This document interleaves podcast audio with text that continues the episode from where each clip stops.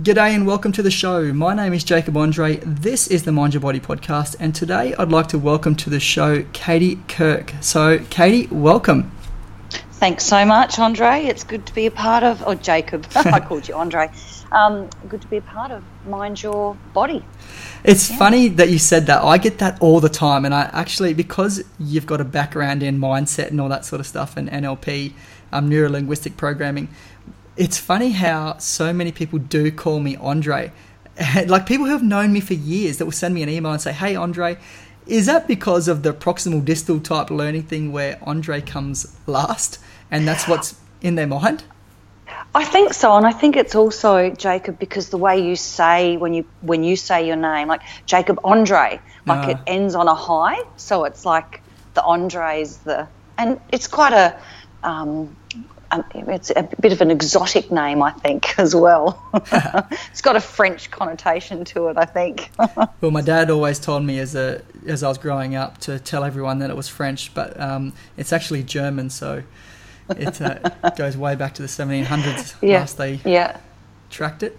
But uh, yeah. so this is not about me. This is about you, Catie. So tell us a little bit about yourself and um, and introduce yourself to the audience. Oh well, where do I start? Um, I guess I, I, the place I'm going to start is that I'm a, a Northern Territorian through and through. Um, I was born and grew up in Alice Springs um, in the Red Heart in the early, or actually the mid to late 60s. And um, you can imagine back then it was a pretty teeny tiny town. And in my early 20s, I moved to the, what I perceived to be the big smoke of Darwin. Um, so have spent um, most of my 50 years in the Northern Territory. Um, and I'm very, and I, I, think sometimes this word gets overused about being passionate, but um, my field of work that I do, that I've, as you know, um, Jacob, I was in the fitness industry for 30 years and I owned um, gyms and managed gyms and all of those sorts of things. But the more I um, became I guess, involved in the industry itself, the more I became fascinated about people's minds uh, and the power of the mind as opposed to the shape of their bodies. Um, so I started to explore human behaviour. And um, a lot of that, as you said before, you know, NLP and um, which is neuro linguistic programming. Um, but I, I, for years, I've just been driven to particularly help women and young women um, have increased health, meaning mental and emotional health and physical health, and happiness and confidence. And that's what floats my boat, so to speak. Um, I'm a great believer as well that, you know, like the Dalai Lama says, that women are going to be the change that we want to see in the world. Um, and not that I don't feel that programs for men aren't important either, but um, I'm pretty much hell bent on developing programs for women. Yeah. Yeah, so it's funny how so many people in the fitness industry become intrigued by the mindset. Yeah. Do you have any theories on that? I think when we're dealing with people like as personal trainers and in fitness classes and boot camps, etc. Uh, well, I know for the decade that I um, owned rural rural results, which was the gym that I built and owned for a decade. People confide in personal trainers a lot, Jacob, and you would see this. Um, and I think when we're in regular contact with people, you know, even in the gym situation, almost on a daily or a second, every second day basis, you get to know them pretty well, and it can be a very trusted relationship, and therefore um, people will confide. And even if they're not confiding, by nature of uh, the amount of time spent one on one with people, it can be quite intuitive knowing that perhaps they're not in a good place or that something's going on for them or that something's changed.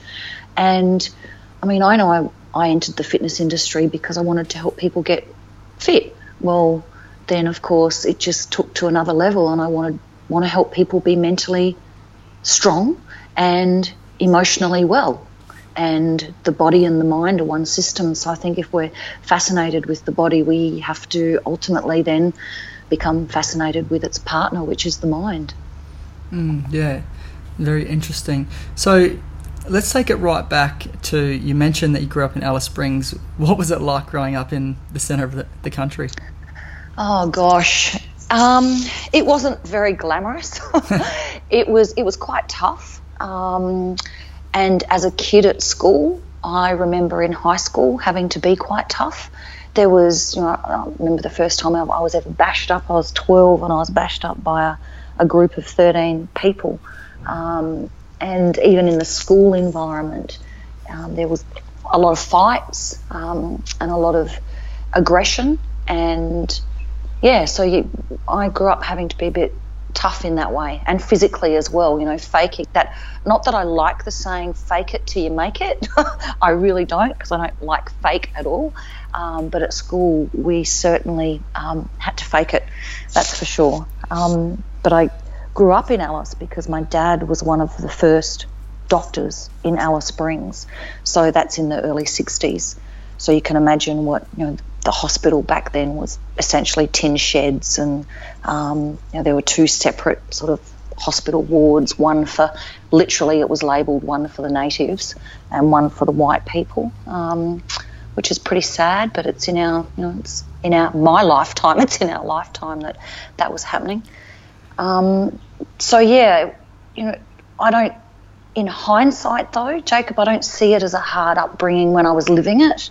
Um, but now, on reflection, um, when I, you know, you know how other people um, have potentially grown up, I've gone, wow, that was a, it was a tough place to grow up in. During my childhood, I didn't feel that, if that makes sense. Yeah, I'm intrigued by. Well, first of all, it's so interesting um, and sad that it's just as recent as the 60s that you talk about with you know the segregation in hospitals between blacks and mm-hmm. whites um, in Australia, for want of a better term, because that's simply what it would have been called back then. Um, did, did you, as a child, did you sort of recognise that? Did you see see that, or were you just, or were you oblivious as a child? Oh, absolutely oblivious. Growing up, I didn't see colour. I, I just didn't. You know, growing up in Alice as a kid, where um, back in the early days, it was so normal to have a, our, one of our best friends with the McAdam family. I grew up with all the McAdam kids. Um, they were always in our pool. We were over their house, and then another family that we grew up with as kids were um, an Indian family. You know, and we we just did. We didn't grow up seeing colour, Jacob, which is um, yeah, I don't know how else to describe it. In my latter years, I actually went on a Rotary exchange, and funnily enough, I went to South Africa. Probably not uh, the ideal country for a kid who's grown up in Alice Springs to go to somewhere which was um, had only just come out of apartheid. Um, but I used to, as a Rotary Exchange student, I used to give slide presentations of my life back home in Alice Springs, and one of the slides was of um, a group of my friends, and um, Gilbert McAdam and I were hugging each other. And I was asked to take that slide out of my presentation in South Africa.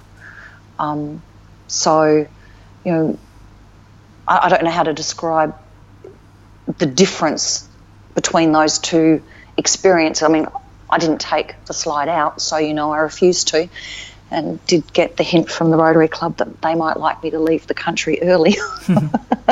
but uh, from a value base where um, people are people, no matter what their age, colour, um, religion, cultural background. Um, yeah, and my and my dad was quite amazing. He was really instrumental in decreasing the decreasing the infant mortality rate of Aboriginal babies. Um, him and a, a, a, chemist called Andy Barr actually, um, without very much permission at all, changed the ingredients of the intravenous drip to include potassium, um, which was considered to be infradig because potassium could supposedly lead to renal failure. Well, my dad was, well, I don't actually care about renal failure. I want to save these um, newborn babies' lives because they were, uh, gastroenteritis was just so severe. Um, and yeah, the mortality rate was insane and horrific. Anyway, so they um, changed the ingredients to the drip, and were the survival rate. Uh, I can't remember the percentages. Dad's written a book about it, but increased greatly. And um, it was only a couple of years later that the World Health Organization actually changed the ingredients of their drip um, to be very, very similar to what um, my dad and Andy Barr had done. Yeah, and Dad actually got a Order of Australia award for for his work in in Aboriginal health. Um, so yeah, remains to be something that um, I guess it's like father, a little bit like daughter. So I'm very passionate about health, but now more so the mental and, like I said earlier, emotional health um, of anyone that I you know, come across or work with. Yeah. Do you know the name of that book that your dad wrote? Uh, it's called Off the Beaten Track, actually. Um, actually, I can probably. I'm sure it's off the beaten track. Anyway, I'll get back to you on that. I'm pulling it out of my bookshelf right now. Yeah, off the beaten track. Health Services in Central Australia, 1965 to 1985. And it's got a lot of history in there. Quite amazing, actually. So, yeah, yeah. yeah and and some of it quite confronting too, Jacob. I have to say, like from you know the difference between the way people were treated, um, which is not something. You know, I I grew up in a family that, yeah, people are people, and Dad was one of the first, or in many remote communities, he was the first white man seen. Um, you know, back in the mid '60s, because he would go out to really re- remote locations. So so yeah. Hmm. Did you have any brothers and sisters? I've got an older sister, um, and yeah, we, we, we, were pretty close. We fought like cat and dog, I have to say. a few fisticuffs there. Um, yeah, so you know, childhood in in Alice Springs. In in hindsight, there are sometimes I actually wish though that I'd had the opportunity to go to boarding school, um, just to have had more of a uh, academic education. Uh, I know that Alice Springs High School um, back then, and um, other people may have had different experiences of it, but say, for example, I remember having the same maths teacher for three years in a row. Um, and I hope he's not listening, but he wasn't the greatest maths teacher. maths is a hard one, eh? I struggled big time with maths. I'll tell oh. you tell you a little story just quickly about maths. So I the last maths I did was year 10 and that was general mathematics and was pretty much just adding up a shopping docket. And I then we didn't have to choose it in grade 11 and 12, so I of course didn't choose it because I didn't like it.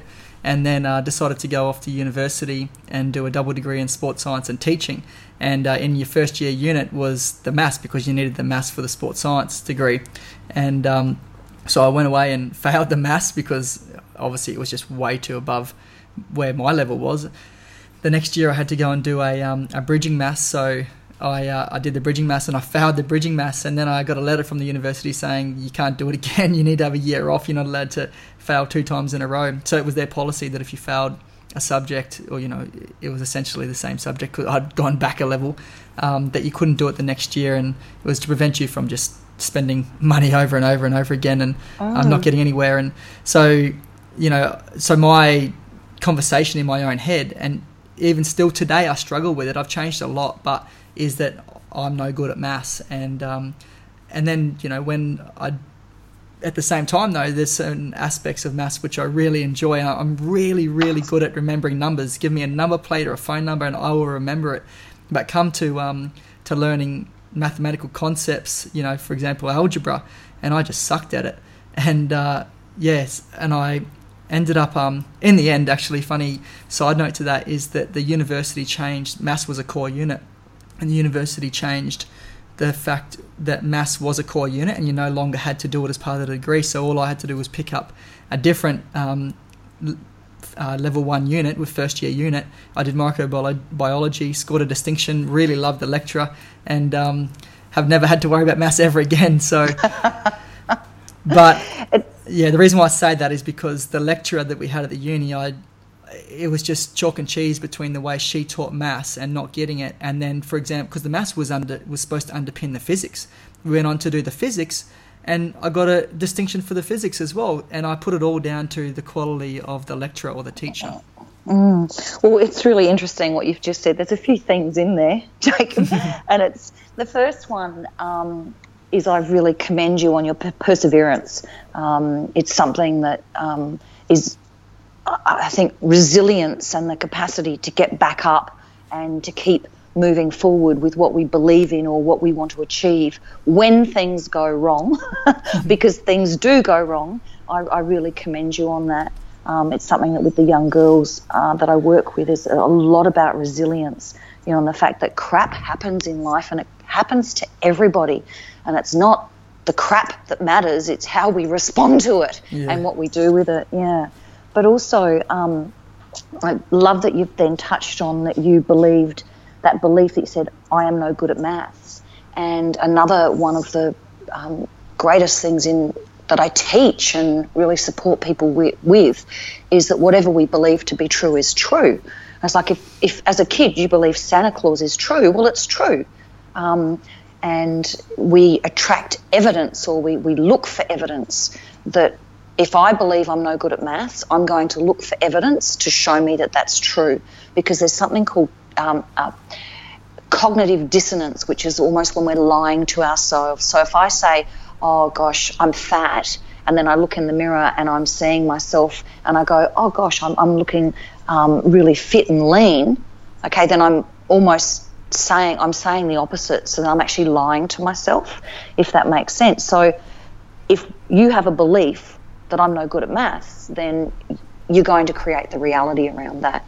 It's like I when I'm working with the girls and women, and it's like, okay, think about what your beliefs are, and literally reframe them, and choose to to have a list of other beliefs like I am enough, because the word, words I am put together are the two most powerful words in the English language because it becomes an internal locus of control. It becomes our identity. It's like when people would say, "Oh, so what do you do, Catie?" I'd say, "I am an aerobics instructor." You know, so it's the identity that we carry. But same with if I say, "I am anorexic," or "I am depressed," or "I am stupid," then we internalize it, and it becomes our identity of who we are. So so powerful as opposed to I am enough, I am important, I am beautiful, I am strong, I am empowered. Um, yeah, because I used to have that one as well, Jacob, yeah. about the maths one. and at least I laugh at it now. And it, it so much of what we believe to be true as well about ourselves comes from our imprint years, which is our zero to seven years. And then, you know, I was sitting here the other night doing a whole lot of sort of bookwork, um, which I absolutely can't stand. and it was that whole thing of, well, I'm no good at this. I've so long I've believed that I'm no good at things to do with maths as well. And I thought, well, you know what? I'm not going to let the belief that I created in my teens that I'm no good at maths dictate me now as a 50 year old woman. Mm. so I sat there and smashed through the paperwork and the bookwork. Yeah. So I just, I, I love that, um, the depth of that and how much meaning what we believe has. Yeah, well, I actually ended up, um, and it was more out of just I like I just like to challenge myself and um, knowing that or feeling like I sucked so badly at maths and believing that I was no good at it, even though I was getting these um, conflicting uh, stories in my life show up where, well, how come, you know, you're so good at remembering numbers. That's that's a form of maths, kind of. It's mm, it's about memory, mm. but it's mm. still numbers.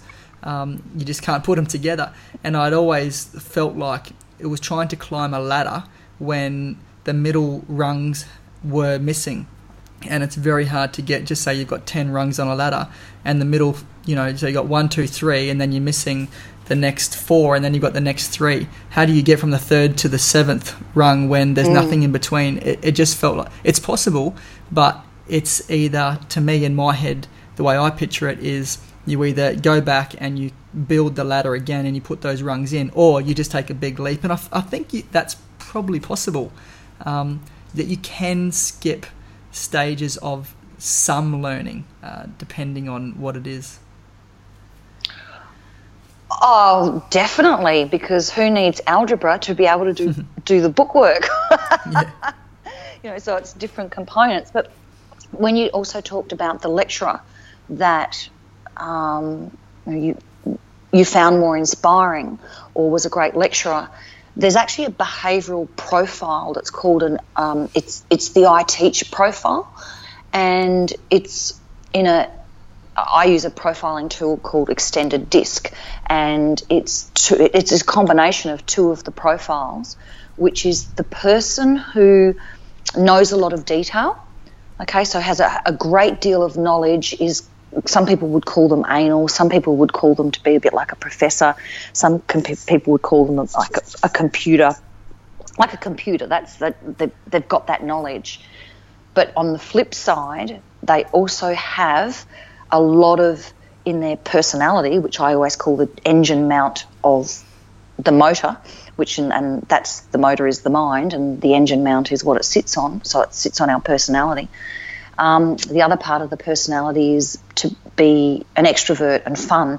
And I always joke and say, yes, imagine the physics teacher that knows the physics but can actually make learning fun and experiential. So I'll bet that's what your uh, lecturer was.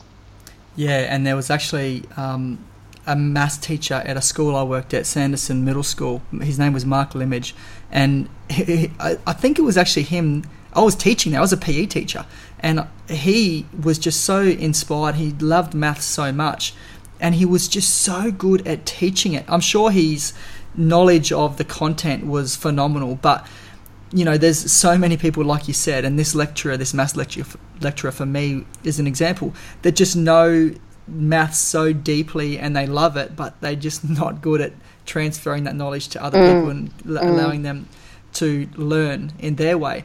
And this Mark Limage, he was just unbelievable at m- not only making you realize that you could learn, not teach you how to learn it, but he just made it so fun. And then all of a sudden, it became like re- it was weird. Like I just wanted to go and keep learning more maths. And um, he's moved down to Perth now, and it's just phenomenal his ability to be able to to teach maths and make it fun. I just didn't think that was possible. Mm, I think teaching there's an art to teaching, and um, there's something in, in NLP which is called we recall what we've learnt in the same state in which we've learnt it. So when when we're learning something and it's fun, when we recall the information as well, it's fun. And I do think that that's something uh, missing in the education system is having more fun with learning and for it to be more experiential.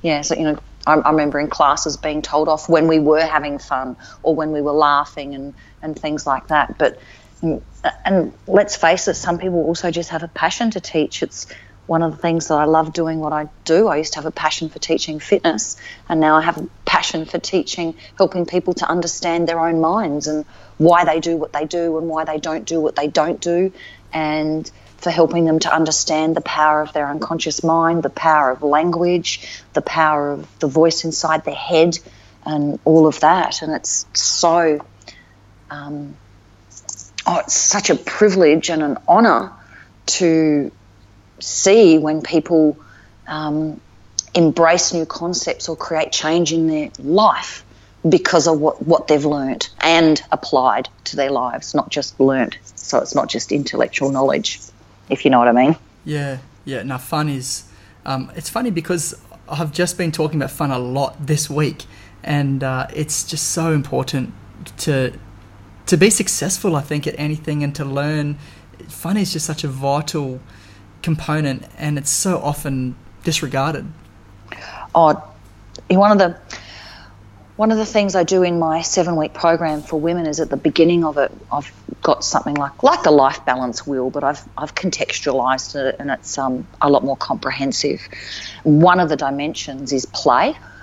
so one of the questions or one one of the things that I ask the women to to grade or to measure on a scale of zero to ten, zero being crap and ten being absolutely couldn't be better, you know, amazing, is the play in their life, which is fun. um, which is when they're actually doing something that they want to do just because they enjoy it, not because they are obliged to, not because it's fun for somebody else, but where and when they're completely immersed in something that they're enjoying. And it is quite confronting because I would say that probably over the years I would have observed probably 80% of um, people in my programs rating play right down. But if you think about it, it's what we, we get absorbed in as kids. And I think one of the things, one of the reasons for this, um, probably the change as people get older, Jacob, is that I think at some point we can stop taking ourselves lightly. And when we stop taking ourselves lightly, we take life so much more seriously and then don't stop to see the fun in things, if that makes sense, or even to be able to laugh at ourselves even more when we're taking ourselves too seriously. Yeah, and so, well, tell us a bit about that program then and your experiences with that.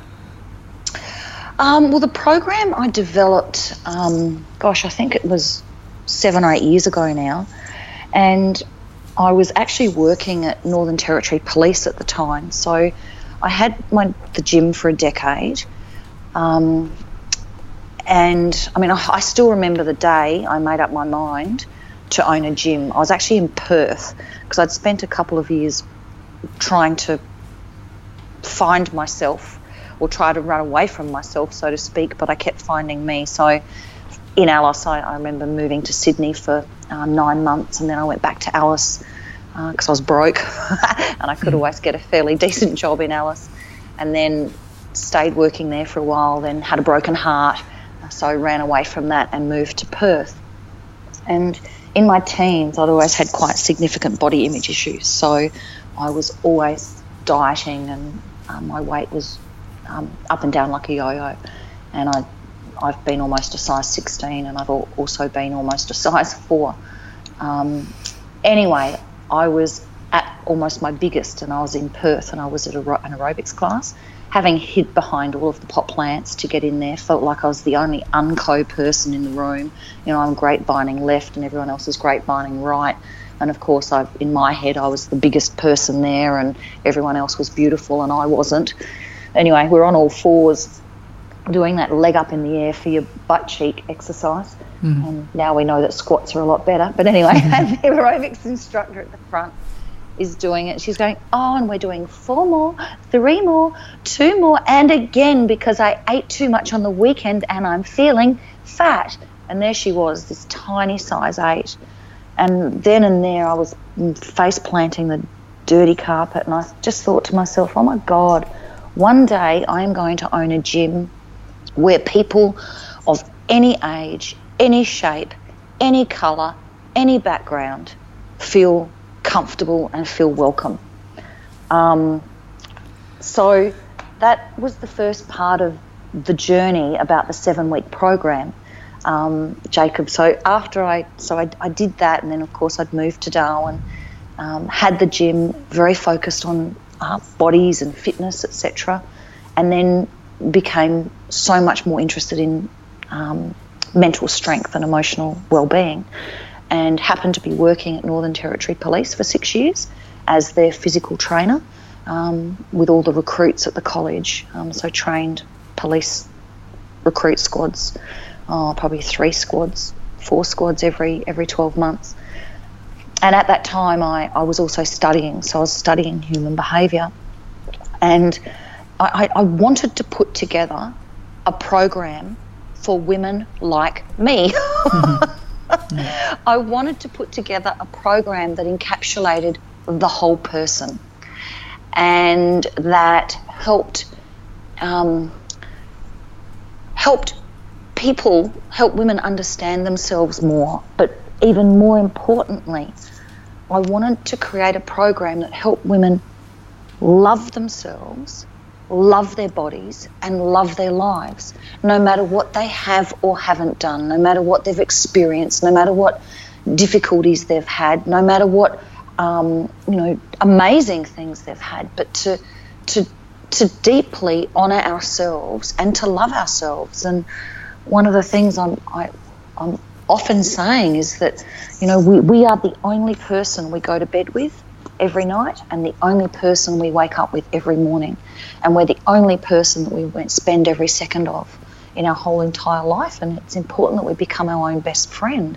But unfortunately, um, with social media, with expectations, with um, the society the way it is, you know, we, we often, people often just simply don't feel good enough. And I guess I started off by de- developing the program to go, well, I actually want to understand me more. I want to understand why I'm actually not happy and why I'm in my 30s and still critical of myself and still critical of what I see in the mirror and why I'm hard on myself. Um, and it, it yeah, that, that's how the program evolves. So the program has in it fitness, it has in it uh, nutrition, certainly has in it a diet free philosophy, given my experiences with dieting. But it's also um, very much about learning what makes you tick and what makes you talk. Um, you know, we, we know that our mind is the most powerful thing, but we don't learn about how our mind works um, in school. We're busy learning um, algebra or physics, and um, to know how our mind ticks and um, how we delete and distort and generalize things, and how we create our own reality, and how whatever we perceive to be true is true, but then learn the tools to create the change um, is is so empowering.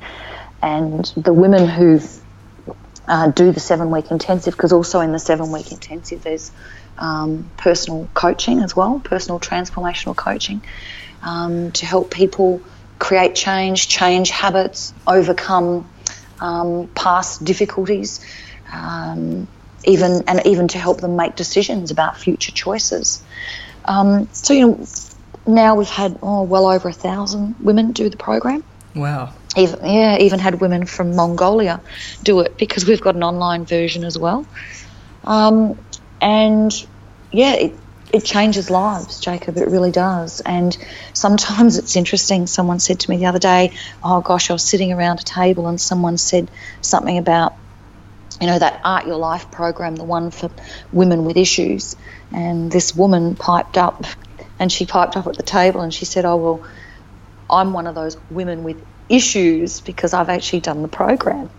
And someone at the table said to her, Why on earth would you do a program like that? You know, you've got it together. And um, this, uh, this woman, I'll just call her Mary, she said, Well, it's not about whether you've got issues or whether you don't have issues. You know, it's about nurturing. She said, I did it so that I could develop myself more, become even more self aware, become more mindful. And basically, I wanted to do a service of my mind, which is my motor and do a check in. You know, we go and do a check up at the doctors and things like that. But, you know, are we doing a check in of how we feel and who we are as people and of what we actually want for ourselves in life? And I, I, I think it's key and it's fundamental. And without fail, just about every woman who's done the adults program has said to me, Oh my God, Catie, I wish I'd have learnt these things as a teenager, which is why I then created um, the program for teenage girls that's sort of mirrored on the adults program. Yeah. So I just want to confirm the seven day program is called the Art Your Life program. Um, it's a seven week program. Seven weeks, sorry, yeah. Yeah, and it is called Art. It's called the Art Your Life Seven Week Intensive, and the word art, mm. it's a bit misleading because it's not about finger painting. it's because it's the acronym for A is for activate, R is for reshape and T is for transform. Because I believe that for us to live, to love ourselves or to live life um, motivated, happy, inspired, fulfilled, and purposeful, well, we need to activate our own selves. We need to activate what we want. We need to activate our own self awareness and our mindfulness and be living um, uh,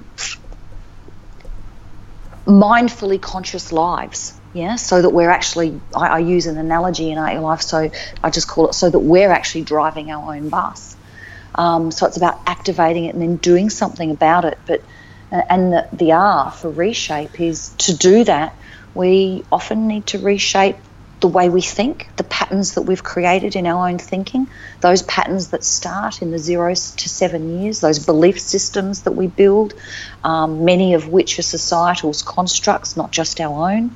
Um, so often we need to reshape our thinking and what we believe and how we feel, because uh, often that's in automatic pilot. We don't even realise that. You know, oh God, I'm thinking that I, I suck at maths, and I'm still thinking that and believing that even when I'm 50.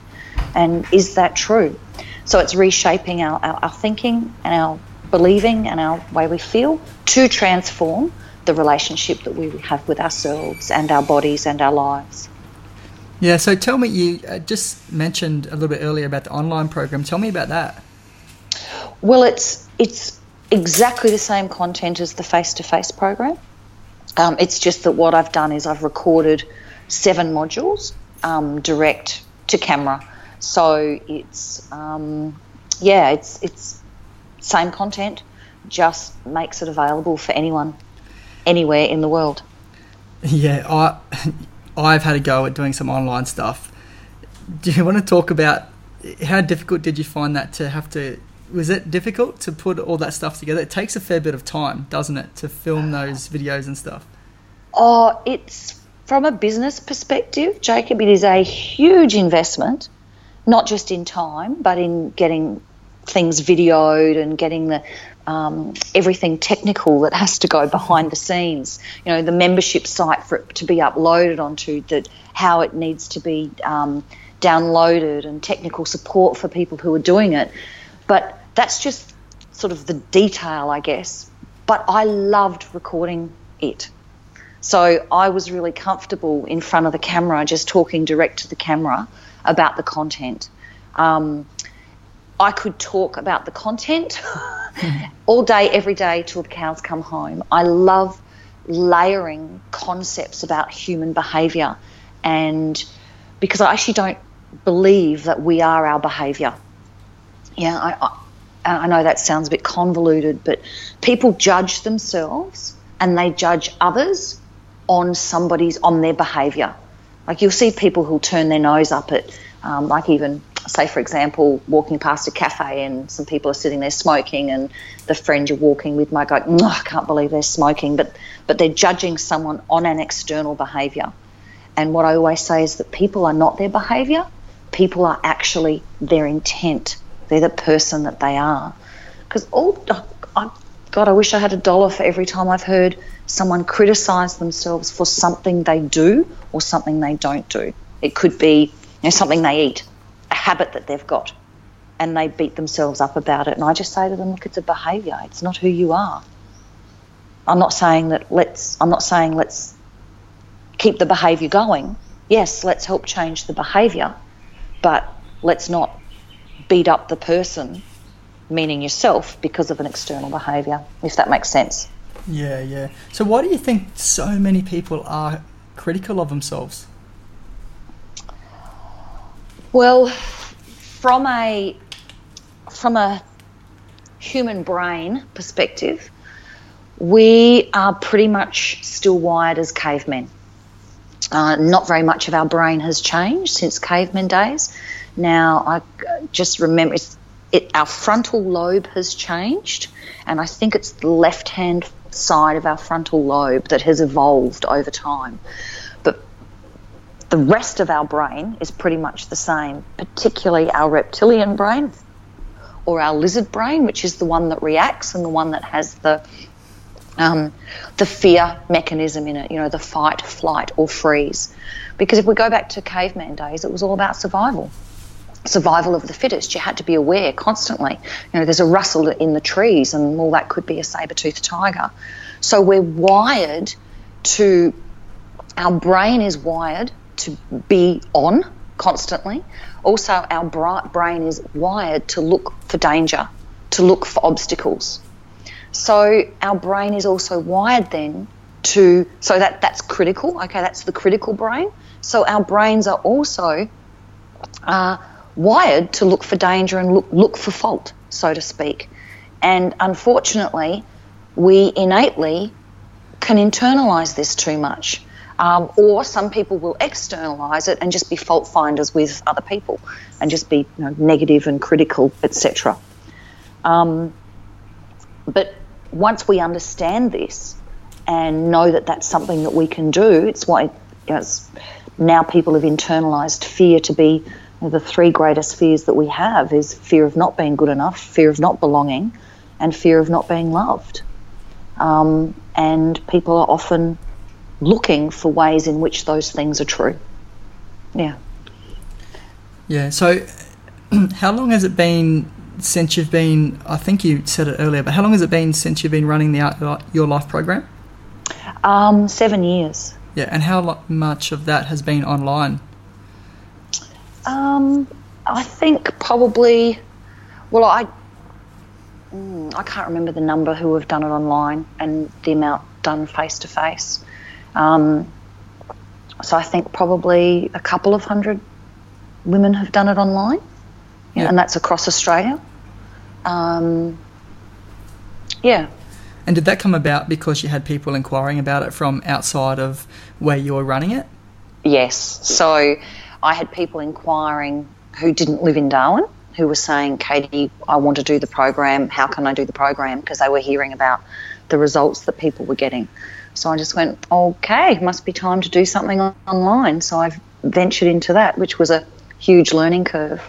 But what I love most out of everything, Jacob, is that for every woman or any company that's ever put any of their teams through any of my programs, I've always taken 10% of what anyone's invested in themselves to pay for programs. I've taken 10%, and over a five year period, I actually ran free programs for teenagers in the Northern Territory. Um, and I actually was able to fund and support um, over 400 girls to do the program for free, which is the teenagers' version of the adults program. Um, Unfortunately, that's not sustainable. It's not a very good business model. Um, but I tell you what, when you see uh, a you know 12, 13, 14, 15, 16, a, a teenage girl grasp hold of these tools and feel so much more empowered about herself and when you see her confidence grow and she starts knowing and feeling that she is more than okay she is self-aware and she is um, you know, responsible and the driver of her own life. It is just amazing. And do you run any of these programs actually inside the school system? No, um, I find the school system quite challenging. It's, it's, quite challenging to get into the school system, and um, you know the last round of programs that I ran throughout the territory last year, uh, 152 girls did the program. It was actually thankfully funded because I didn't have any money left, you know, and it was funded. Um, so I was able to run three programs with, you know, a total of 152 girls who did it. Um, and because I had funding, I was able to get an external company to evaluate the outcomes of the program in the three key areas that we're looking at building, and that is health, happiness, and confidence. When you ask any parent what they want for their child, and they're going to say, I want my child, I just for Stevie, my daughter, I want her to be healthy. I want her to be physically, mentally, and emotionally healthy. I want her to be happy and I want her to be confident in who she is, what she stands for, and for her to have that, um, you know, that level of confidence in her as a, as a young woman. So the company who did the evaluation, they evaluated it with those three cornerstones. Now, the cohort of 152 girls, um, the their improvement in health was 40%, their improvement in happiness was 52%, and their improvement in confidence was 63%. Now, to me, and even to the CEO of that company, actually, that company's based in Melbourne, he rang me once those results came in and he said, Look, I don't know what the hell it is you're doing with this program, but we've never seen results like it. So it would be great, Jacob, for the program to be um, a part of the education system in some way. Um, I've lobbied, I've, I've, you know, I've approached schools and you know, education, etc. Um, but I just think it's really important. And, and what I love about the teenage program too, though, is that it's based on a peer-to-peer education model. So what we've done is we've then trained girls who are who have done the program to become co-facilitators of the program, and we now employ them to help deliver the program. You know, so you don't get much better than that. No, that's awesome to be able to mm. step out and then go in and be in, get a job out of it, be employed that's, to.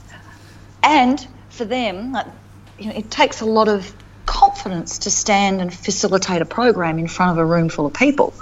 So it's a real, it's really defining for them. And then, in terms of building employability skills for the future, it's huge, really is. So you're living in Melbourne, is that correct? Therein lies the question. So, two years ago, I decided to um, one, my beautiful daughter had been down here at university for a couple of years, and um, we'd been apart for a couple of years. And I um, was missing her like crazy, but also I was hell bent on making the, both the programs national. And I felt if I moved to Melbourne, I would have a I would have a chance of finding either a business partner, an investor, or a major sponsor to help um, scale it so it can reach um, thousands more women and girls, and then, of course, have the positive impact that we know that it has. But it hasn't quite worked out like that. Jacob, and I'm not so, so sure I'm a Melbourne girl. and in actual fact, since I've been in Melbourne, I have generated very little, very few programs here. And I have continued to um, commute back to the territory, um, to Alice Springs and to Darwin almost every three to four weeks over a two year mm-hmm. period. And um, in, I'm, I'm actually about to so essentially, I've sort of been in two, two places, but I'm about to um, relocate back to Darwin and then commute to Melbourne when necessary. Yeah, if that makes sense. Yeah. You yeah, certainly travelled yeah. around a lot, going from Alice Springs to Perth to Darwin to, to Melbourne. Yeah, yeah, I know. But the ter- territory's home. I just think, uh, and also having lived really all of my life in the territory, I hadn't anticipated such a culture shock moving to Melbourne. Um, I just thought, you know, I'm just moving to the city, but even driving, um, meeting people is a whole different story. Uh, being somewhere where I, I didn't know people in comparison to somewhere where, you know, obviously I know a lot of people in Darwin, and also moving to Melbourne has been a good life lesson because there's so much now I appreciate about Darwin that I think I used to take for granted. Yeah, no, I've tried to get out. I was born and bred in Darwin, tried to get out plenty of times, and every time I've tried, which has really probably only been two times that I've really tried, I just the the roots are too too deep and too strong, and mm, it's just so hard. Mm, mm. Yeah, it is, and I every time I go back home, it's almost like um, I just feel me again. Whereas in Melbourne, I, I don't feel me. So, yeah. So, anyway, it's been wonderful having two years um, you know, with, with my girl again.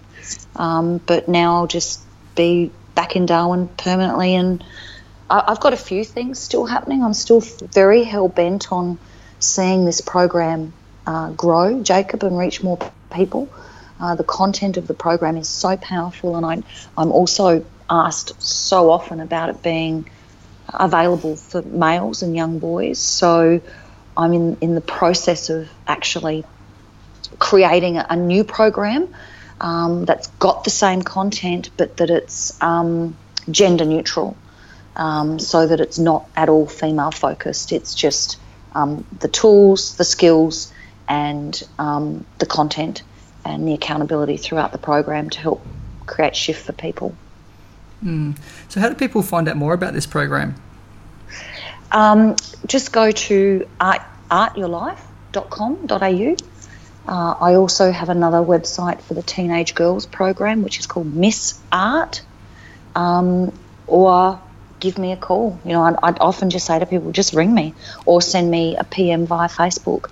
And, um, and my phone number's 0411 383 761. Just give me a call.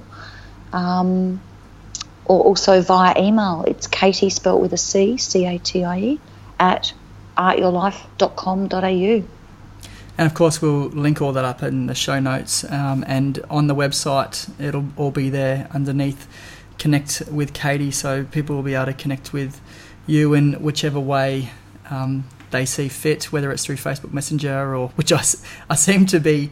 I think that seems to be the main way people communicate these days. Is not even sending a text message. Most people do you find that most people will contact you through Facebook Messenger, or do you still continue to get emails um, and text messages as your main source of inquiry? Oh gosh, all three. um, but yes, in terms of the program, I would say most of the inquiries are, are via Facebook Messenger, um, or I've also got a one three hundred number. Uh, but yeah, very much more than email mind you, my email inbox is full just like everybody else's with. Um, I don't know how I get on so many lists of people trying to sell things, but yeah, it's huge. Yeah, tell me about it. It's mm. yeah, I'm I constantly um, getting rid of subscriber list that I've appeared upon, and I just I don't know where they keep coming from. They keep ending up in my email inbox. I know, I know. And it's like that, isn't it? You sort of go, how did I get on this list? I don't know your name. I don't know who you are.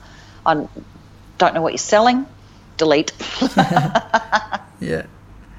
So, when is the next Art Your Life program commencing? Well, the next school holiday one for teens is commencing this, well, it's actually in a little over a week. Uh, and the next program in Darwin will be in February 2018. However, the online program uh, is available at any time.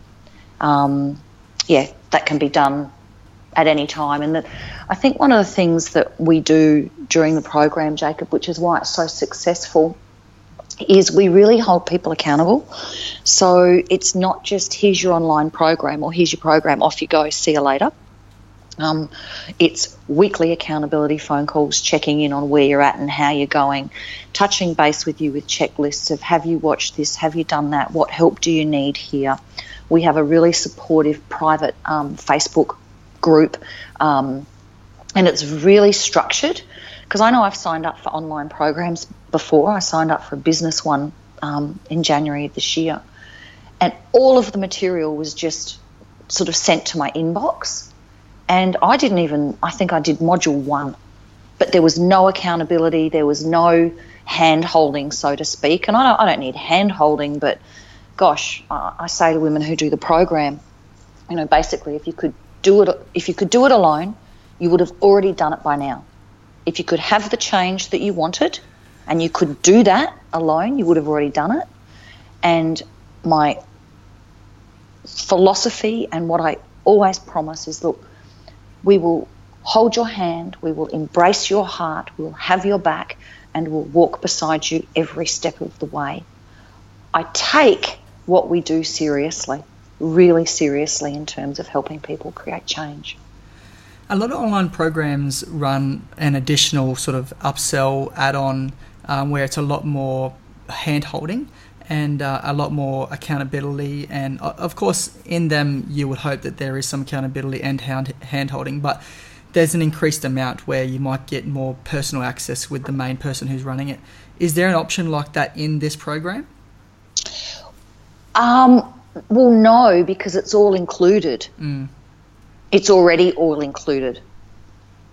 So they already have full access to um, and it, I used to do it like that, Jacob. Like I used to have two levels of the program. So it would be you could do the seven week intensive. Um, I can't remember the two names. I'm just going to say bronze and gold. So you could do the two levels. And the bronze, you'd just get the modules or just come to the workshops. And in the gold, you would get the accountability calls, the private Facebook group, and the personal coaching and the behavioural profile. Okay.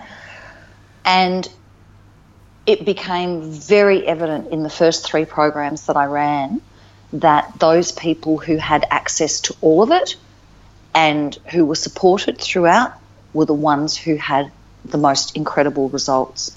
Now, so I just decided to not give the other option as a as an option because I want people to get the best that they can have. And of course, if they do, then you know they get better results. Then it looks better on the program as well. Yeah, well, and I, I don't want a program that doesn't. You know, I mean, of course, there are some people who potentially don't get the results that they wanted, but I can promise you they're the people who, you know, you've got to do things as well. I don't have a magic wand. that there have to be things that you have to actually do and apply to your life, but them getting yeah, and it's really it's really important. I think that's why the program has such a good reputation too, Jacob. And I, yeah, I, I, I only want to have programs that really help. Yeah, that's great. That's so good to hear. Mm. It's it's. Um, I was going to say refreshing, but I, I feel like a lot of people who get into self help legitimately really want to help people. It's not a. I'm sure there's some out there who are just all about the money. But I, I really think that most people that go into self help, whether it's in health and fitness or in business or any other aspect, want to actually help people. And I just feel like it's in your best interest to do whatever you can to make sure that that person succeeds. And mm. um, that, and that's why I ask about you know because I see online programs out there, and they're more in the business world where you know you've got those multi levels to it where you pay a bit more and you get more sort of access to the mm. coaches and that. I, I think that's just um, from a commercial perspective, it makes sound business sense, um, but that's not necessarily my main. That's not my main driver either. So, but what we do also do is um, after the seven week program is finished, um, people can join what we call Art Your Life for Life. Um, where we have two options, which is a bronze option and a gold option. The bronze option is the equivalent to a bottle of wine a week. Um, and what I do is I run quarterly workshops. They get a monthly um, webinar, and um, the master coach that I work with and I are on their on their private Facebook group. Um, you know, we have something every Monday called Mojo Monday, where people set their own goals. We have Thriving Thursday, where I do reminders about um, things that we've learned and you know are we thriving or are we surviving or are we striving you know what's going on and then on a friday we have feelings friday which is you know, about getting sort of open about how you're feeling. And we put in so so in it so for another 12 months after the program and ongoingly, we continue to provide motivation, support, encouragement, learnings to help people continue to drive their bus and be green and growing. I think that's great. Uh, you know, so you've got there your seven week program which people sign up for, and, and then you've got something for them to go to go on with. And from a business point of view, that's very effective. But also from the client's point of view, it's it's even more effective because after seven weeks, they still need a little bit of support, and to go into a, an ongoing sort of membership like that, where they continue to get that support, is just so valuable, in my opinion. Mm. Well, I, and I, one I, I did that because people kept saying to me, well, what are we going to do now? And also, you know, I've gone away and done things before too, Jacob, where I go, I've got, I remember once going on a, a month long retreat. I was like, oh, I'm going to make all these changes when I get back. So I was there for four, four weeks, but the minute I no longer had structure around it, everything just went straight back to normal. Whereas in this way, um, it is that ongoing – and it's not just support, I think it's also accountability. Mm. You know, it's like, come on, what are you doing? Are you have you just slipped back into some old ways of thinking or but even connection, like we, we you know, have groups of women exercising, power walking, um, you know, we do quite a lot of fundraising for um, the Teenage Girls program. It's a very um, strong and quite powerful community of women who stand by each other and support each other. Yeah, and I think the fact that you've got people at the end of the program saying "What now?" is a sign that it's a pretty bloody good program. Yeah, um, yeah, I'm really proud of the program. Jacob. And with and with so many online programs out there, a lot of people don't finish them. So the the fact that you've got these people not only getting to the end of the seven weeks, so first of all they're actually completing it, but then wanting more is a credit to you and what you've created. Well, if they're not completing it, so we're running a, a, group at the moment who are doing it online together, and it's I, I think it's gone over the seven week mark, but it doesn't matter. Like someone can be saying, "Oh gosh, I'm three weeks behind," and I go, "No, you're just running your own race. It's okay. You know, we will call you again next week to say where are you at." Yeah, because things happen in life. So what happens then for someone who does they get behind and they keep going at their own pace, um, which is really important to recognise. Then what happens if they get to the end of the seven weeks and they're not up to where everyone else is at? Do they get the opportunity to go through the program again? Do they still do they go into the the um, ongoing monthly stuff or Well, for the online for the online program, they can just have access to the online material until they've finished it. yeah? Yeah. So I don't say that's the end of the seven weeks. See you later. Too bad, so sad. I, I just yeah, I can't operate like that. Yeah. yeah, I, you know, put myself in the same situation, and let's say, you know, I, you know, things have happened. Kids have been sick. I haven't been able to watch the modules. Um, things happen in life. So, but it's the same with the seven-week live program in Darwin, and you know, we, we've had women who are shift workers, say police officers, people who have commuted in from Owen Pelly, from Katherine. Um, and sometimes, you know, someone will say, "Oh, but Catie, I'm going to be away for one of the workshops." I say, "That's okay. That's okay. Just watch the online module for that one workshop, and the next time we run the program, just come to that workshop live." You know, there has to be flexibility because they, it, it can't be prescriptive. It, there needs to be flexibility because people's lives are just so different and diverse. Well, Catie, I want to acknowledge you for all the work that you're putting in, um, particularly into women and empowering women and and um, helping them to be less critical of themselves and to be the best that they can be. So, well done. Thank you. Thank so you. So we always finish these interviews off with 10 quick questions 10 qq i might have to start calling it and are just um, words or sentences or maybe a question which i've written down as we've been going through and i just want to get your first response so you can go into as little or as much detail as you like. It might be a one word response, or you might go Okay. off on a tangent. Do whatever you like. But I'll read through the 10. We Okay. always finish off with the same last question. Okay. All right, you ready to go? Yep. Okay. Number one, growing up in Alice Springs.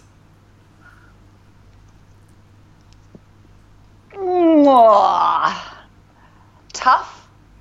However, the blue skies, the red dirt, and the spinifex still speak to my spirit and my soul. Owning a gym. Fun, stretching, long hours, and very fit. Resilience. Absolutely necessary. Fun. Oh, look, I wish there was more of it and that we could have a, a, a fun machine or something. So, yeah, vital.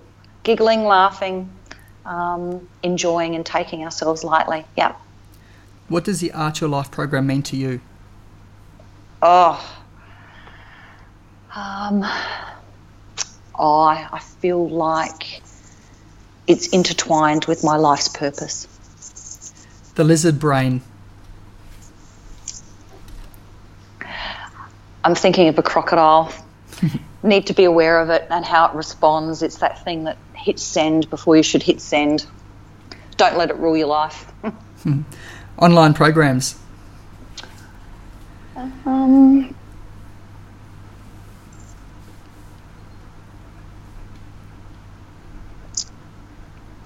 online plo- programs, plural. Um, the jury's out on that one. I think sometimes they work and sometimes they don't um, because people need connection with real people, not just video recordings. Yeah. Yep. Number eight, women. Awesome! Number nine, Darwin. Home. And the last one, if you could go back in time, or forward in time, and that might be to an event or to meet somebody, which would you choose, back or forward? Oh, gosh, that's a good question, Jacob. Um, at this point in my life, I would go back. And would that be to go to an event or to meet somebody? It would be to make some different decisions. There you go. That's what it would be. Oh, so back in your life, that's interesting. Yeah, yeah, yeah. It would be to make make a couple of different decisions. Actually, it would probably be to do some different learning. Mm. What would that learning be? Well, it would probably have been some more study in my much earlier years than my, in my latter years. Yeah. Yeah. But thinking of going forward to an event, I know, going forward to an event when um, I get to meet my first grandchild. and would you like to, once you met them, would you want to come back to now, knowing what the, what they're going to, what their name is, and what they're going to look like in that? Yeah, I'd want to come back to now. I'm, I'm loving now. That's why I think I'm challenged to go. Do I really want to go back, or do I really want to go forward? Actually, because right now is, yeah, pretty much on track. That's awesome. And that is a perfect way to end. So, Catie, I want to thank you for coming on to the Mind Your Body podcast, allowing us to have an hour of your time and share as open and honestly as you did. Thanks. Thank you so much for having me. And I think your podcast is awesome. Jacob, good on you.